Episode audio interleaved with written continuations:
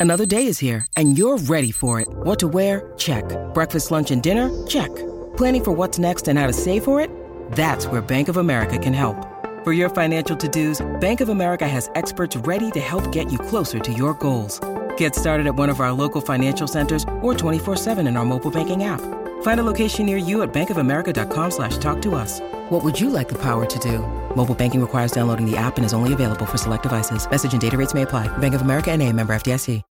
When you need mealtime inspiration, it's worth shopping Kroger, where you'll find over 30,000 mouthwatering choices that excite your inner foodie. And no matter what tasty choice you make, you'll enjoy our everyday low prices, plus extra ways to save, like digital coupons worth over $600 each week. You can also save up to $1 off per gallon at the pump with fuel points. More savings and more inspiring flavors make shopping Kroger worth it every time. Kroger, fresh for everyone. Fuel restrictions apply.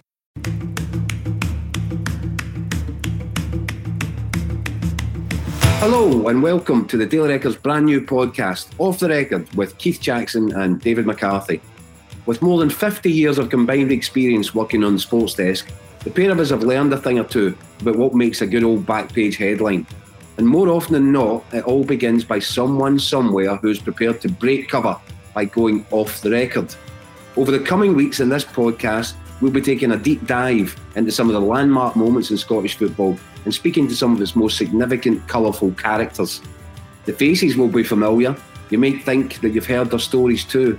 But now, for the first time, we'll try to pull the curtain back to reveal the stories behind the stories, the stuff they didn't always want you to know about, the juicy, interesting stuff, the stuff that only ever comes to light when the big names go off the record.